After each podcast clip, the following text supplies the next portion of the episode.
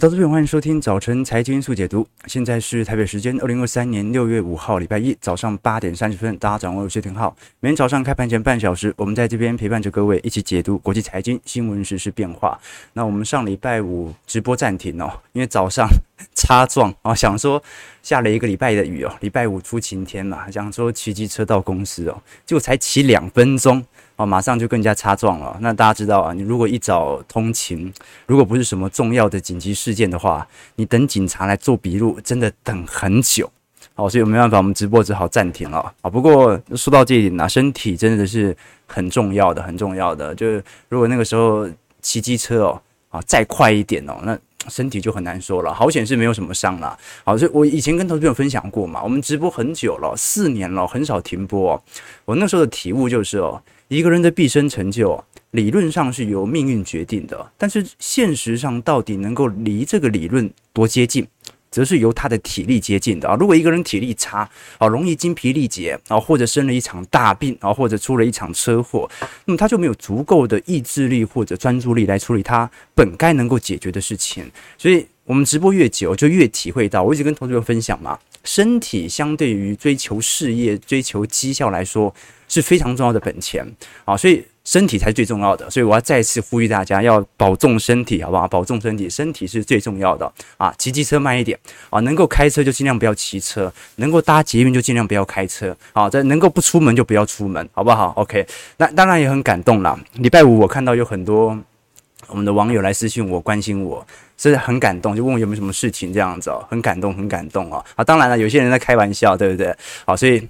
好，这真的太感动了！所以今天直播到这边好不好？好，感谢各位的支持，祝各位看盘顺利，操盘愉快。我们就明天早上开玩笑，我 我礼拜五看留言哦，一堆人说啊，我什么说什么我是去结婚，所以暂停直播，什么小道消息，我这是哪来的小道消息哦？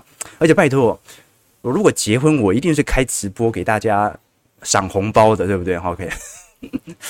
好，呃，网友留言说，浩哥如果这次啊请假是去结婚哦，一定周一直播包红包。什么这一次啊？我每一次结婚你都要包，好不好？好了，我们不废话了啊！身体没怎么样，但是祝大家一定要保重身体啊！身体健康最重要。事实上，我们那天没直播啊，结果那天美国股市啊，台北股市哦，持续的向上喷。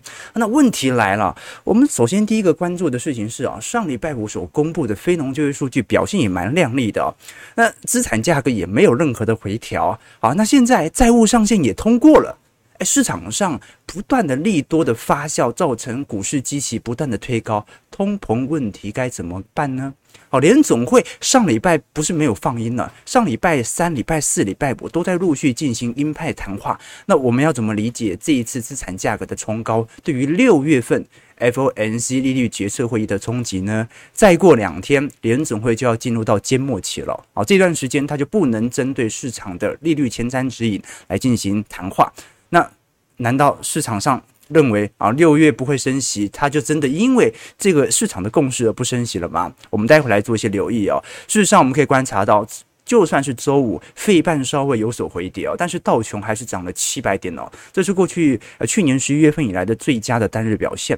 标普五百指数和纳指哦也双双涨幅高达一个 percent 哦。那如果我们以周涨幅来看，上礼拜道琼周涨幅是有二点一 percent，标普五百指数和纳指的周涨幅分别是一点五和一点一一 percent 哦。那费半就稍微有一点收敛了，但是我们可以了解到这一波美国股市的科技股的资产效果，就算上礼拜的联总会相对鹰派的打压，仍然不断在创高当中。我们过去看到整条空头结构的格局啊，就是每一波的下杀肯定会有一波反弹，但是通常的共识是反弹不过高，而这一波从十月份以来的反弹。标普百指数涨幅已经高达两成三，也就是美国股市已经在上礼拜正式进入了牛市氛围。好，我们讲的牛市是以从低点以来涨幅高达两成作为分界线哦。那目前也正在完全突破本轮的下降趋势线，底底高格局也走得算是蛮漂亮的哦。那我们都很清楚，你看上礼拜这些大型科技股啊，你看纳指 QQQ 了，我们就讲说这些重大的一百的权值型科技类型 QQQ，涨幅是高达三成三。标普五百指数也推到十个月以来的新高。而我们看到今年以来，辉达啊，或者是各大啊苹果啊、微软整体涨幅啊，都是十分亮丽的。辉达涨幅一百七十个 percent，苹果和微软涨幅也高达四成了。那是更重要的事情就是，你说微软啊、Google 啊、Meta。你说跟 AI 有一点题材，这可以理解哦。苹果跟 AI 有什么关系啊？好，难道是本周 WWDC 我们看到苹果即将出示它的 VR 头盔吗？啊，难道就因为这个原因？重点是 VR 头盔对于苹果本身的收益到底能够有多少贡献？这也是值得大家来多做一些留意的。所以现在市场上的确有这种非常显著积极推高的迹象在。那我们先从几个角度来做思考。第一点就是，的确美国股市不断在唱高，但是科技股的创高，它只是反映这种波动性比较大的指数啊，即便它创高到现在，相对于高点仍然有一段距离，也就是它也不是啊历史新高。我们真正观察的是苹果股价距离历史新高就差不到五块了。好，苹果如果创了历史新高，那我们就要稍微担心一下了。但是如果有适度的反压出现，反而是比较好的。事实上，我们过去跟投资朋友提过，美国股市啊，在一年当中，从一九五零年以来表现最为差劲的月度，其实是九月份的表现。那是第二个的话，就是属于六月份了，也就是六月份的回调幅度啊，相对于九月份啊，它是仅次于九月份的。那我们可以观察到，如果六月份这个时候有适度的回调，对于联准会也好，对于市场也好，它也是一个比较好的方向。但是如果是以今年年度来看的话，老实说，我们把呃六月份在每个总统任期当中的四年任期啊，因为现在是总统大选前一年嘛，通常表现也不是特别的差劲哦。我们做一个更具体的实证，因为标普五百指数啊，今年以来的涨幅已经高达七个 percent 以上哦，在前面六个月。那现在的问题就在于，如果在前一百天标普五百指数涨幅高达七趴，那根据历史的基绩效来进行回测，通常在未来的两百天，也就是今年的剩下的年份啊，我们可以观察到，其实大部分都是属于正报酬的状态。也就是如果当年绩绩效表现好的话啊，通常年底啊绩效表现也不会多差啊。这个是第二个观察点了。当然，这些都是属于数据上的回推，没有太大的借鉴意义哦。我们真正值得观察的是，从现在美国股市的涨幅结构来了解，到底市场是不是进入到全面性的乐观。我们过去其实几个月一直在追踪。市场的情绪指标，你会发现哦，一直涨，一直涨，一直涨，一直不乐观，一直不乐观，一直不乐观。好了，那上礼拜啊，费半纳指又创波段新高啦，台北股市啊也大涨啊，这接近到万七了啊。日本股市创了三十年以来新高啊，英国股市、法国股市、德国股市创了历史新高，印度股市创了历史新高。这么多资产价格的吹捧底下，现在全球机构投资人到底乐不乐观呢？我们先从总体资产绩效来进行回推。好，各位会发现哦，首先今年表现最为亮丽的啊，我们讲的种类别资产是属于比特币啊，比特币其实近期是有一点回调的，涨幅是高达六成三左右。再来就是纳指 QQQ 涨幅高达三成，大型股 SPY 涨幅有九点七 percent。欧亚股市股票，我们观察到涨幅也有七点七趴，黄金价格今年也上涨了七点五 percent，TLT 美国二十年期公债涨幅也有四点五趴啊，其他的像是可转债、高收益债、TIPS。特别股、新兴市场债券无一例外全部收红，这说明一件事情哦，啊，你看到债券、黄金跟股市居然在今年上半年同步增长，这说明市场上不只有人在玩比特币风险资产，有人在投资科技股稳健的股票投资，有些人在进行黄金的避险，有些人在进行债券的抄底啊，说明今年上半年其实市场的主流还是比较混乱一点的。唯一收跌我们看到的，第一个是 REITs，第二个就是大众资产。事实上，我们把产品进行细分，各位会观察到。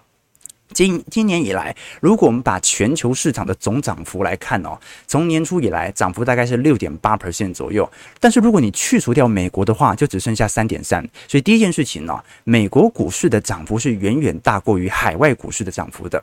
那第二点是美国的大型股跟美国中小型股，美国大型股今年以来涨幅是高达八点九 percent，小型股居然收跌了二点七 percent 啊。哦，所以投资朋友，今年也一定不是那种全面性的炒作、投机乐观，跟一九九九年到两千年的网络泡沫结构还是不太一样。当时是全面性的喷出哦，但这次真的只涨大型股而已。那我们可以观察到，如果像是新兴市场股市或者欧亚股市，涨幅大概就五趴或者零点二 percent，这说明其实大部分的资金还是集中在美国股市身上。而我们看到的啊，属于固定收益类别的相关资产哦，你像是美国的 REITs。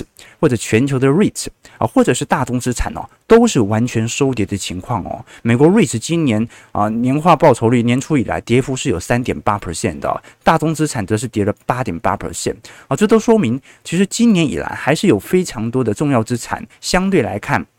是属于收跌的情况。那固定收益证券，我们看到的呃债券市场的部分呢，则是属于小涨了。所以，投资朋友我们可以了解到的第一件事情呢，就是今年以来涨到现在，上礼拜涨是不是涨到各位已经快受不了了啊？受不了，怎么会涨这么多啊？就连有持仓的人都觉得这种涨法是有一点离谱的。但是这个涨法它持续的可能性在下半年。持续发酵的机会大不大呢？我个人认为还算是蛮大的哦。好，那很多人说，哎，你不周期投资者，怎么可能涨到现在你不会怕？会有一点怕。但是呢，首先第一件事情是市场并不是全面性的追加乐观。第二件事情呢，是上个礼拜市场上针对标普五百指数以及美国十年期公债的做空期权。居然创历史新高了！我们来观察一下啊。好，这张图表呢，是我们看到在标普百指数的期货的净持仓。我们看到红色就是啊这个净空单嘛，未平仓的空单。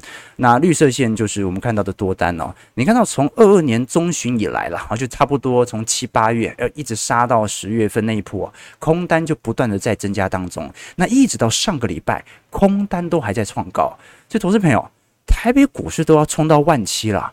大家看到快要冲到万七的第一件事情，是去是去放空，而不是追加，说明市场仍然不相信本波的涨幅是涨真的，空单水位居然创历史新高。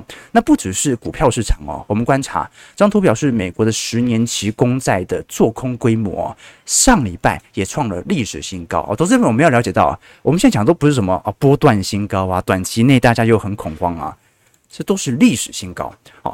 做空美债的历史新高，做空股票的也历史新高哦，所以你说这一波啊，到底什么时候整体的完全的反转点才会出现呢？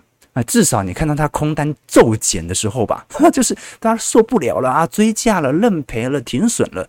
这个时候才有比较明显的反转现象啊！本波竟然是由情绪所推起的啊！因为经济的复苏也不可能复苏这么快吧？这是 V 字形复苏啊，看起来不太可能啊！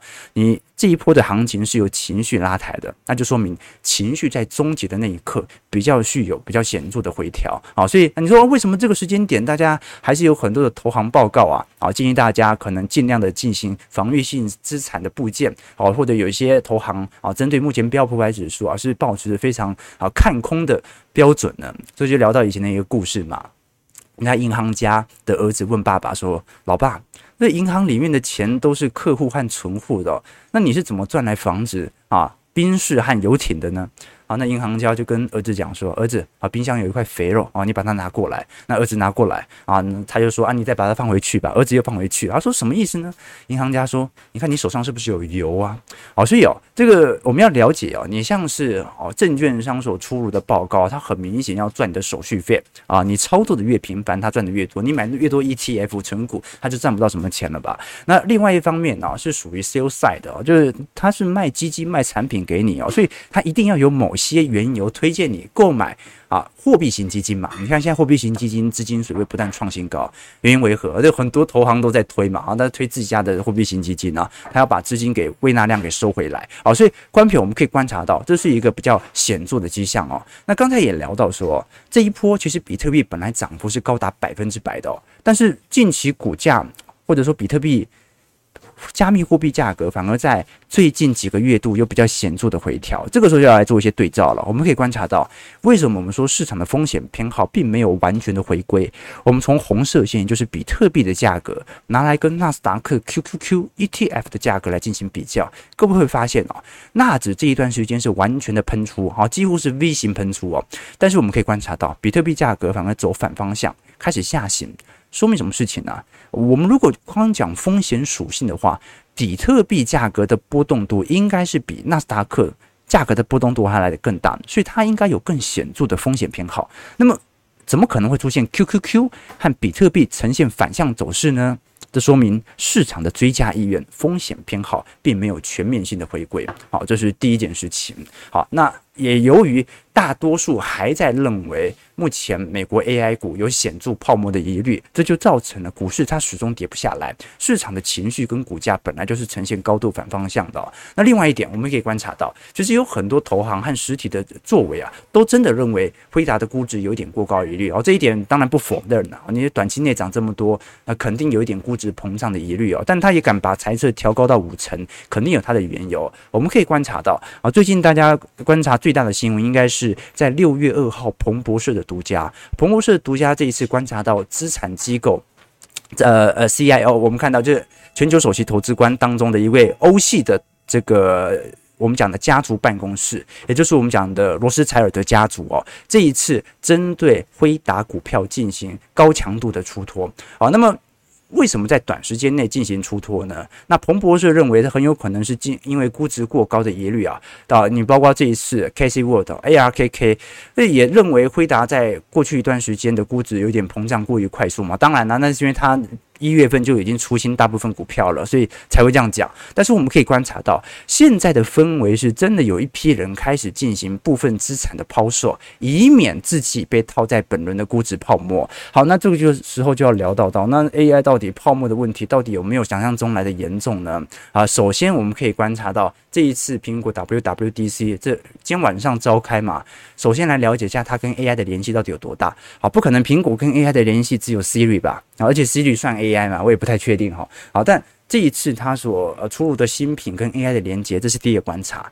第二观察是，大家应该观察到，呃，上礼拜 Office 三六五 AI 助手的定价已经曝光了，大概会比普通版的呃 Windows 系统啊，大概负百分之四十哦。那现在在全美哦。光是在细谷就有一百多家客户啊，各掏接近有接近百万美元来进行相关技术的研发和收购哦。我们可以观察到，Office 三六五这一次的 Copilot，它的目的就是。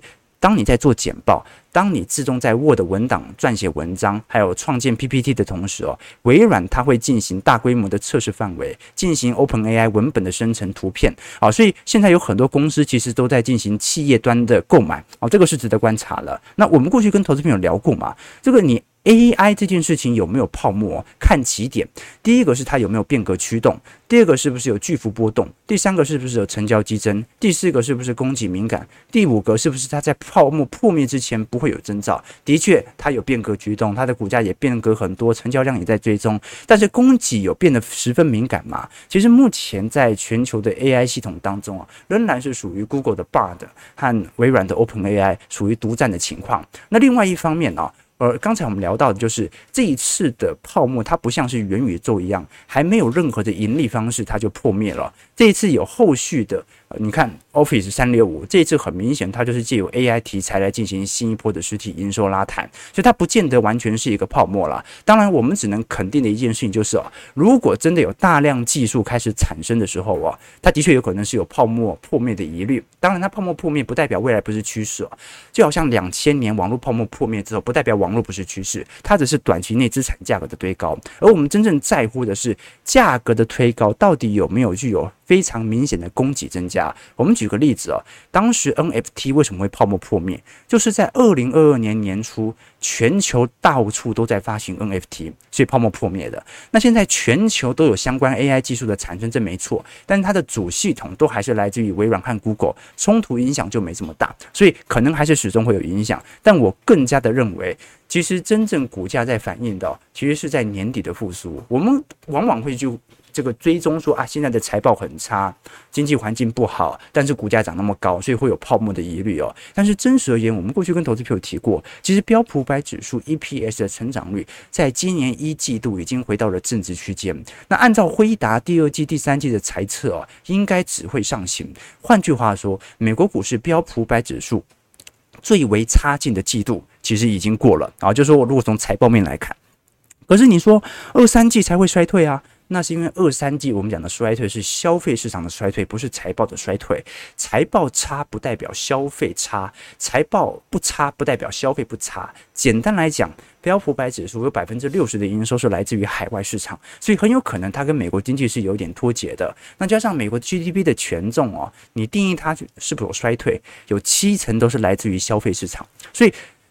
消费不好了，才会导致经济衰退。但是投资不好，库存很严重，不一定会导致经济衰退。那是因为投资和库存的变动占整体 GDP 的权重没有想象中来得高。这个就是我们所观察到的迹象啦。OK，好，那这个是第一件事情，资产价格炒作。过高，这是第一个问题。的确，我们不得否认。那这样的问题，老实说，联总会不应该在这个时间点让大家对于六月份有不升息的预期。但是呢，我们看到这一次联总会其实啊，透过各方面的谈话，似乎在暗示啊，有可能六月份不升息，但是呢，会来到七月份、八月份。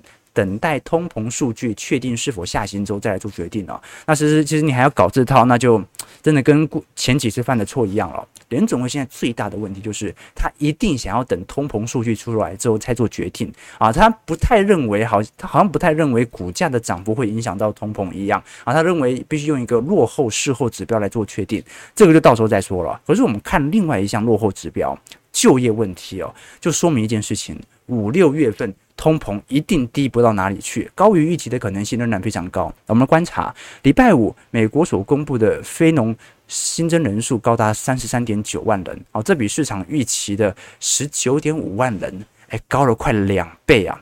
啊，那好处是什么呢？好处是失业率从三点四终于上行到三点七了。不过老实说啦，你上行到三点七啊，这个还是历史的低原值啦。你这一次的失业率啊，还是要高达四点五趴以上，才叫有那种失业上的冲击啊。目前来看，非农人数比市场预期来的高，但是失业率呢，看起来也在走高。为什么会发生这种现象呢？过去我们跟投资朋友提过，非农就业数据与失业率的背离啊，来自于两方的调查的统计范围是属于不太一样的调查范围。我们比如说。从非农就业数据来看啊，它是属于家庭调查的范围啊，它会进行很多的电访啊，了解你说目前家庭的就业改革啊，你是不是有多去应征工作啊？所以非农就业数据它是用家庭调查的方式啊，但是如果是从失业率来看啊，啊，就是联总会针对企业来进行调查，来了解到底有多少人裁员。好，那第一件事情就是美国的服务业的缺工现象是的确有开始发酵的，但是呢，美国这些大型科技公司啊，它比较具有跟我们看到联总会调查团队的广这个管道，可以以此来了解说科技业的裁员现象，所以就变成失业率稍微提高，但是其实有很多人。啊，我们过去跟投资朋友提过嘛，你，像浩哥可能早上直播完，等一下就要去跑 UberE，要送外卖了嘛，好，这样就算两份工作了，啊，那如果下午再去兼职按个摩，就三份工作了，啊，那晚上可能做个大夜班啊，这个超商的大大夜班啊，就四份工作了，所以非农数据是很好做一个啊，这个掺水成分存在的哦，所以我们真正观察的是这一波的失业率啊，会不会像前几个季度一样？你看到去年十二月份到元月份啊，失业率也曾经上。行啊，上行没多久，马上又下行了，这是一个值得观察的现象嘛。当然，如果从这一次的实质非农就业人口，我们来做一些联系，各位会了解到哦，其实大部分还是属于增长的状态啦，包括像是休闲酒店服务业啊、教育与保健服务或者专业商业服务哦，金融业甚至也在招募当中啊。少数几个非农就业人数正在显著递减呢，是属于信息业，好，就是我们刚才讲到的科技业，科技业的裁员潮其实还在持续当中，只不过美国的主要经济体仍然是由服务业来驱动，就好像台湾工程师是台湾经济的重要贡献，但问题是台湾大部分人是从事服务业嘛，好，所以影响幅度稍微没有这么大，好，但是我们可以观察到，真正我们看到整个劳动力现象有没有趋缓，对于通膨的打击可以加大，它取决于职位空缺数。我们可以观察到，这一次是四月份美国劳工部所公布的职位空缺数啊，从三月份的九百七十五万啊，增加到现在一千零一十万个，工作变多了。啊，越来越多人招募了，所以这是第一个问题哦。那第二个问题是我们观察到失业人口数，老实说仍然保持跟前几个月没有太大的变动，大概在六百万左右。所以我们具体来做一个回测哦，如果把职位空缺数去除以失业人口数啊，大概是一点七九倍。这换句话说，一个失业者啊。他接近有一点七九份工作可以选来做，全美大概还有四百到五百万份工作是找不到人来做的，就算完全没合，好，所以这是我们可以观察到非常显著的现象哦，甚至现在有很多的。我们看到新闻，我最近看到彭博社做了一个调查，它是针对美国十六岁到二十四岁的年轻人口，啊，这批大学的入学率哦，我们看到在这几年其实有非常显著的下滑迹象哦。那预估在二二年到二三年下行速度即将加快。哦，这张图表就是美国的大学入学率。为什么美国人口在这几年啊，应该讲过去二十年人口越来越多，但是大学的入学率却越来越低了呢？很简单啊，因为这几年市场。太缺工了，你根本不用念大学，你高中毕业你就可以找到一份薪水还可以足以支撑家庭啊中产规模的这种薪资。好，所以这个就是我们可以观察到，尤其在新冠疫情爆发之后啊，严重的劳动力短缺啊，使得雇主啊他会提供更好的工资，那么就让美国的大学入学率啊有非常显著的下行迹象在。好了，那我们最后来聊，那到底本波的劳动力市场啊是否能够帮助美国经济能够软着陆？这是第一个问题。第二个问题。这么强劲的就业市场，它会不会让通膨难以下行呢？首先，这一次劳动力市场它其实算是背离的，因为非农优于预期，但是失业率也高于预期哦。哦，这说明其实。两项指标的就业数据是有一点脱钩的，所以它不代表着美国经济一定能够软着陆，但它可以承认的事情是哦，美国目前整体那种扑朔迷离啊，陷入到泥沼的状态，它维持的时间会更长，因为你没办法从这次数据看得出来通膨是不是下滑的，或者经济特别的好。那第二点呢，是美国目前的经济啊，还是靠服务业来驱动，所以你看前阵子涨的并不是服务业啊，如果你要涨服务业的话，你要涨道琼，然后就不是涨科技股了嘛，所以这一波科技股估值的。放大有两种解读，第一个张假的，第二个就是制造业即将复苏了，那就说明着时间是站在复苏、站在科技业这边的，到时候科技业的非农就业人数可能就会有有所上升，所以这个是市场比较担心的。所以我们可以看得出来，联总会照理来讲，现在应该担心的事情。只有通膨下不下得去，没有景气的问题，它不应该担忧景气，因为景气自然而然在今年下半年往复苏之路，它是一个呃很长期的指标。你唯一的问题是你到底要不要把通膨一举歼灭？趁这个景气在复苏、资产价格涨高的同时，你肯定不希望价格跌下来的时候你才进行高强度紧缩嘛？要打通膨，趁现在其实是最好的哦。所以这是我们所观察到的迹象啦。那唯一。联储会可能会按兵不动的原因呢、是我们观察到美国这一次哦，虽然啊非农人数开始增多，但是这一次我们看到美国的实质薪资增长啊是有稍微放缓的迹象存在的，那就要来观察到了。如我们按照过去经验嘛。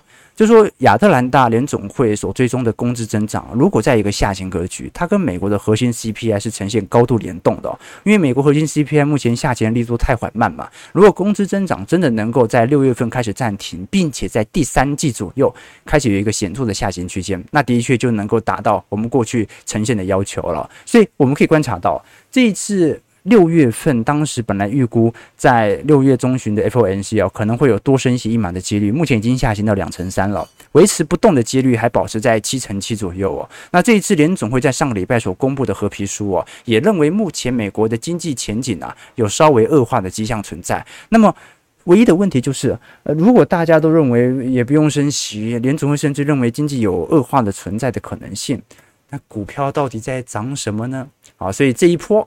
辉达开了第一枪，反正到第二季，第二季已经说再过一个月，大家就看到了嘛，对吧？那第二季很快就要出来了，七月初我们就可以大概了解推论了嘛，因为月营收出来，你就大概可以推估季营收了。那现在问题就是，除了辉达，有其他家敢调高财测财报吗？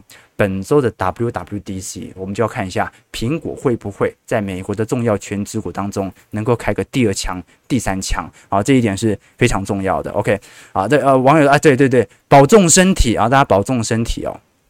对，心情也很重要，心情也很重要。以前不是有一个那个笑话嘛，就公司开会，老板讲了一个笑话，全部人都大笑啊，只有一个人没笑。那旁边的同事说：“你为什么不笑？”他说：“因为我早上提离职了啊，所以这个。”你看，你看，我以前在呃投信投顾嘛，然后就身边很多同事哦，尤其投信有时候以前会有这种问题哦，哦，就是可能有 IPO 的基金刚发行啊，然后每一次老板都说是全员全员行销嘛，他 就说啊，大家来一起买呀，申购几张啊，对不对哈？啊，结果发现啊，这个就好像当年哦，去美国西部去淘金的，赚最多钱的，并不是去淘金的人，是卖那个铲子的人一样，对不对？哈，就你在公司里面哦，哦，或者说啊，这个投信哦，就你以为你是公司的重要的资产，其实你是这个。啊，被凹买基金的人啊，啊，这不是重点啊，不是重点啊，就是说啊，大家要照顾好自己的呃心情啊，这个要多笑笑，好不好？我在讲什么？早上九点钟啊，啊，这个稍稍微我们可以了解到啊，其实股票市场涨到现在哦，这一定有很多人是蛮开心的啊，那有些人会很惋惜哦，啊，但是呢，按照过去的经验呢，你会发现呢，通常酸民是在呃股票。这个下跌的行情当中，你叫人家去买股票。啊，买股票就是进行资产布垫的时候比较容易出现，好像这种行情，大家顶多就啊没追到，可惜，对不对啊？所以这是一种市场轮替的迹象存在啦。其实大家追踪我们直播这么久哦，我们直播当中也难免会有人跟我们的投资思维不同哦。哎，但我们直播到现在啊，都还没结束哦，那说明我们投资策略肯定差不到哪里去，对吧？啊，所以要跟投资朋友特别推荐啊，我们在啊七月初会针对第三季的财经号角听友会来跟投资朋友做一些借鉴和追踪啊，每个。季度我们都会针对下一个季度行情来做一些资产上的回顾以及绩效上的推演。当然，投资朋友更多的兴趣和想法，也可以观察我们的会员系统当中，除了有未来一整年的听友会的收听权之外，也会有一些宏观专业报告、我个人资产配置的日志以及相关专题影片，还有一些基础小盘系列课程，提供给投资朋友多做一些参考和留意了。好，我们最后聊台台北台北股市好了，台北股市周线已经连三红了。表现是非常亮丽的，那这一波很明显还是属于外资的系统单的拉抬效果。那值得注意的事情是哦，这一波其实韩国股市都已经进入到牛市氛围了。那外资的系统单买盘效果又在短期内回归。我们值得观察的是，你看从五月初拉到现在，其实小台几乎没有再看多。上礼拜的确有稍微一点多单增加，但是上礼拜是因为股市开始回调。而现在股价又再度的喷出，你可以看观察到，其实今年以来空单数量是远远大于多单的，所以我们可以了解第一个现象，就是市场上其实不管是美国股市还是台北股市啦，其实大家都没什么信心，对不对？对于这一次的资产价格的拉抬，啊，那没什么信心，那股价就。让你更没信心呐、OK，那第二点呢，是最近看到的一条新闻啊，是台湾的山上美邦人寿啊，在二零二零年疫情刚爆发的时候啊，当时非常的看坏台北股市的后市啊，所以在高层的施压底下进场大买台股反一反向型 ETF 啊，想不到台北股市后来大涨，在没有做好停损的状态底下，造成了巨额亏损哦。那这一次哦，哦，你看一直到现在才罚哦，一直到呃这呃。本月份啊，应该是上礼拜，这个保险局啊，才因为违反保险法重罚四百八十万。哎，四百八十万其实 不是很多啊，对不对哦？那三商寿也对当时的投资决策人员呢啊要求离职，做出适当的处理哦。所以我们可以了解到哦，呃，首先第一件事情就是。别千万不要去放空股市哦！你可以决定你要建仓的资金大小，但千万不要去放空股市。我们做周期投资的，你会发现哦，就算基期过高啊，没有放空的问题，只有减持的问题，只有调节的问题。这是第一件事情。为什么？第一个啊，这个我们都很清楚。这 ETF 反向型 ETF，它很明显是期货组成的嘛，那它一定有它的转仓费用，长期持有是肯定不利于资产增值的。就算它长期下跌，你也不一定赚到那么多资本利得。那第二点啊，是呃，这个这些反向型 ETF 最大的对手就是我们看到的央行嘛，全球央行怎么肯定？怎么可能会让资产价格跌到这种地步呢？所以这是另外一个观察要点了。所以啊，不管大家认不认为现在机器过高，啊，就算你想要做调节，你想要离场哦，都不应该在这个时间点进行啊比较显著的我们讲的反向 ETF 的购买了。即便你要做对冲哦，这也不是一个很直接的方式，你可能直接用期货会其实会比较恰当一点点的。那到时候真的资金受不了啊，涨过头，那你就顶多就是啊自动被平仓而已嘛，对吧？OK，好，那。时间好像不太够了，我本来想聊一下台北股市的偏 I 哦，因为这一次五月份偏 I 掉到四十一了，但没关系，那这股市就涨给你看嘛。我们本周会来跟大家留意的几个焦点啦，第一个就是今天晚上啊，因为今天晚上、明天早上又忘记了，应该是晚上到明天凌晨了，苹果 WWDC 我们看到的 MR 头戴式的装置应该就会亮相。那这次也要来观察，听说 WWDC 哦会针对 iOS、iPad OS、Mac OS、Watch OS 还有 TV OS 哦进行全面式的更新哦。听说这一次是大改造哦，那会不会形成新一波的生态系统？这大家要留意。毕竟啊，这一波 AI 题材跟苹果好像没什么联系哦，但是苹果股价快要创历史新高了。那第二点呢是上礼拜哦，美国和台湾的 PMI 陆续出炉，其实表现也没有多好哦，所以辉达到底开的财报能不能反映在经济层面上呢？这是第一个问号。第二个问号啊，这一次欧元区 PMI 也将在本周来陆续进行公布啊。那现在市场预估很有可能欧元区会在本周所公布的五月份 PMI 当中进入到复苏格局哦。最后一点就是本周一、本周二、本周三了，最后联总会可以放音的机会了，他再不放音哦，唉。六月份看起来好像联总会也没有很明显想要进行利率升息的挑战，那么会不会在七八月啊产生一个更加暴力的升息呢？好，这次商牧师就特别提到嘛，六月不升息不代表升息结束，目前还叫做暂停升息，不叫做结束升息啊。七月份给你报复升息个两两码。几率也很高的，好，所以我们到时候来观察一下这些 Fed 官员所发表的谈话。好，我们先看一下台北股市的表现，来了解一下美国股市。其实周五费半涨幅不是特别亮丽啦。好，台北股市上涨三十六点，今天量能又开始放大到三千两百亿啊，所以一万六千七百四十一点啊。嗯，市场看起来还是没有特别的乐观嘛，对吧？好，我们看一下投资朋友的几个提问。OK，好啊，对，平安最重要，大家平安，祝大家平安顺利啊，平安就是福啊。OK，OK，每一波的下杀之后都跳得更高，这就是我们标准讲的底底高嘛，啊，对啊，千金换不到身体健康啊，对，没错没错啊，大家保重啊，啊，好，景祥说赶快做空啊，这是对对对，哈哈，你做空啊，没问题，OK，全都是假的。啊，放空十年债也太蠢了吧！这有些人他就是认为现在就应该有更显著的升息空间，所以他针对公债市场进行全力的做空，这个可以理解到。OK 哦，好，这个麦辉达重压台积电，嘎爆台积电空单啊，加油啊，加油！OK 啊，OK，这个啊，每天开车就没事。那 你是说哪一种开车？好了，我们今天主要是稍微梳理一下整个国际股市的概况哦。每周礼拜一因为新闻量比较多，没办法做太深入的解读哦。那本周的二三四五，我们就具体的来跟大家了解哦。各国目前在 PNI 公布之后的前景展望哦，因为这很明显嘛，这个 PNI 感觉好像跟全球股市有点脱节哦。其实 PNI 不算是落后指标，PNI 是预估未来一个季度的经理人采购的半成品和原物料的规模有多大。如果大家买的越来越少，大家不太愿意进行扩厂投资，那回答在调高什么财报和财策呢？这是未来我们会探讨的一个方向。提供给投资朋友，如果喜欢我们节目，记得帮我们订阅、按赞、加分享。好，我们明天早上八点半，早晨财经速解读再相见。祝各位投资朋友开盘顺利，操盘愉快。